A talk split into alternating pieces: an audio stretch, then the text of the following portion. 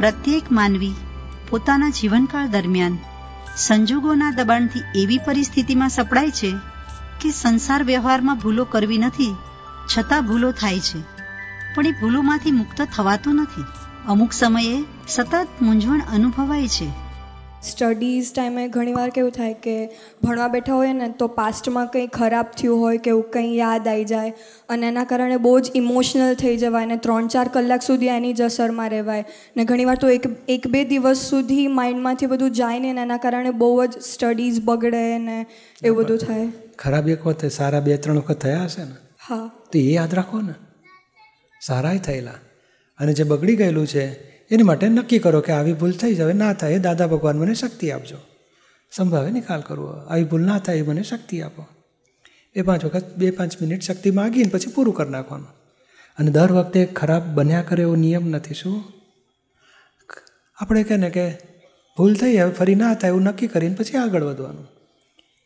અસરો પછી આપણને છે ને ભૂતકાળની અસરો ભવિષ્યકાળ આપણો વર્તમાનને બગાડે છે ને ભવિષ્ય બગડશે પછી એવું જ થાય છે. એટલે બગાડવા દેવું નથી. આપણે ભૂલચૂક થઈ તો કે હવે ધ્યાન રાખીશું. આપણે પ્રતિક્રમણ પછી પ્રત્યાખ્યાન કરીએ છીએ ને, એ પ્રત્યાખ્યાનનો હેતુ જે છે કે ફરી આવી ભૂલો નહીં કરું એવો દ્રઢ નિશ્ચય કરું છું.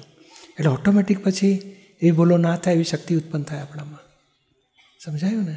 હા, પણ એ વખતે યાદ ના આવે. ત્રણ ચાર કલાકે લોંગ ટર્મ સુધી બધું ચાલ્યા જ કરે, ઇમોશનલ ઇમોશનલ રહ્યા કરે ને પછી પાછા ફરી જવાનું. કહો આવું થયું, બીજી વખત નથી એવો ટાઈમ બગાડવો. અને ભૂતકાળ ગયો એ ગોન ફોર એવર. એક વખત નહીં, એક ડિમ્પલભાઈની ગાડીનું એક્સિડન્ટ થઈ ગયું તો હવે બીજી વખત ગાડી લેવા તું જ જા નવી. તો કે પેલી તો કે ના, એ કાયમ એક્સિડન્ટ ના થાય રોજ. ખરાબ કર્મ એક જ વખત હોય, સારા કર્મ જ કાયમ હોય. પછી ખરાબ કર્મ પૂરું થયું એટલે ખુશ થવું, એ ગયું કાયમ માટે, સારા જ આવશે બીજા. પણ એ વાતને રિલેટેડ કે એવું કંઈ ફરીથી ઇન્સિડન્ટ બને તો જાગૃત રહીશું. આપણે જાગૃત રહેવું છે કે ના, આપણે આજે ભૂલચૂક થાય છે એ નથી થવા દેવી. હવે સરસ એડજસ્ટમેન્ટ લેવા છે, એડજસ્ટમેન્ટ લઈશું એટલે સરસ થઈ જશે રિઝલ્ટ.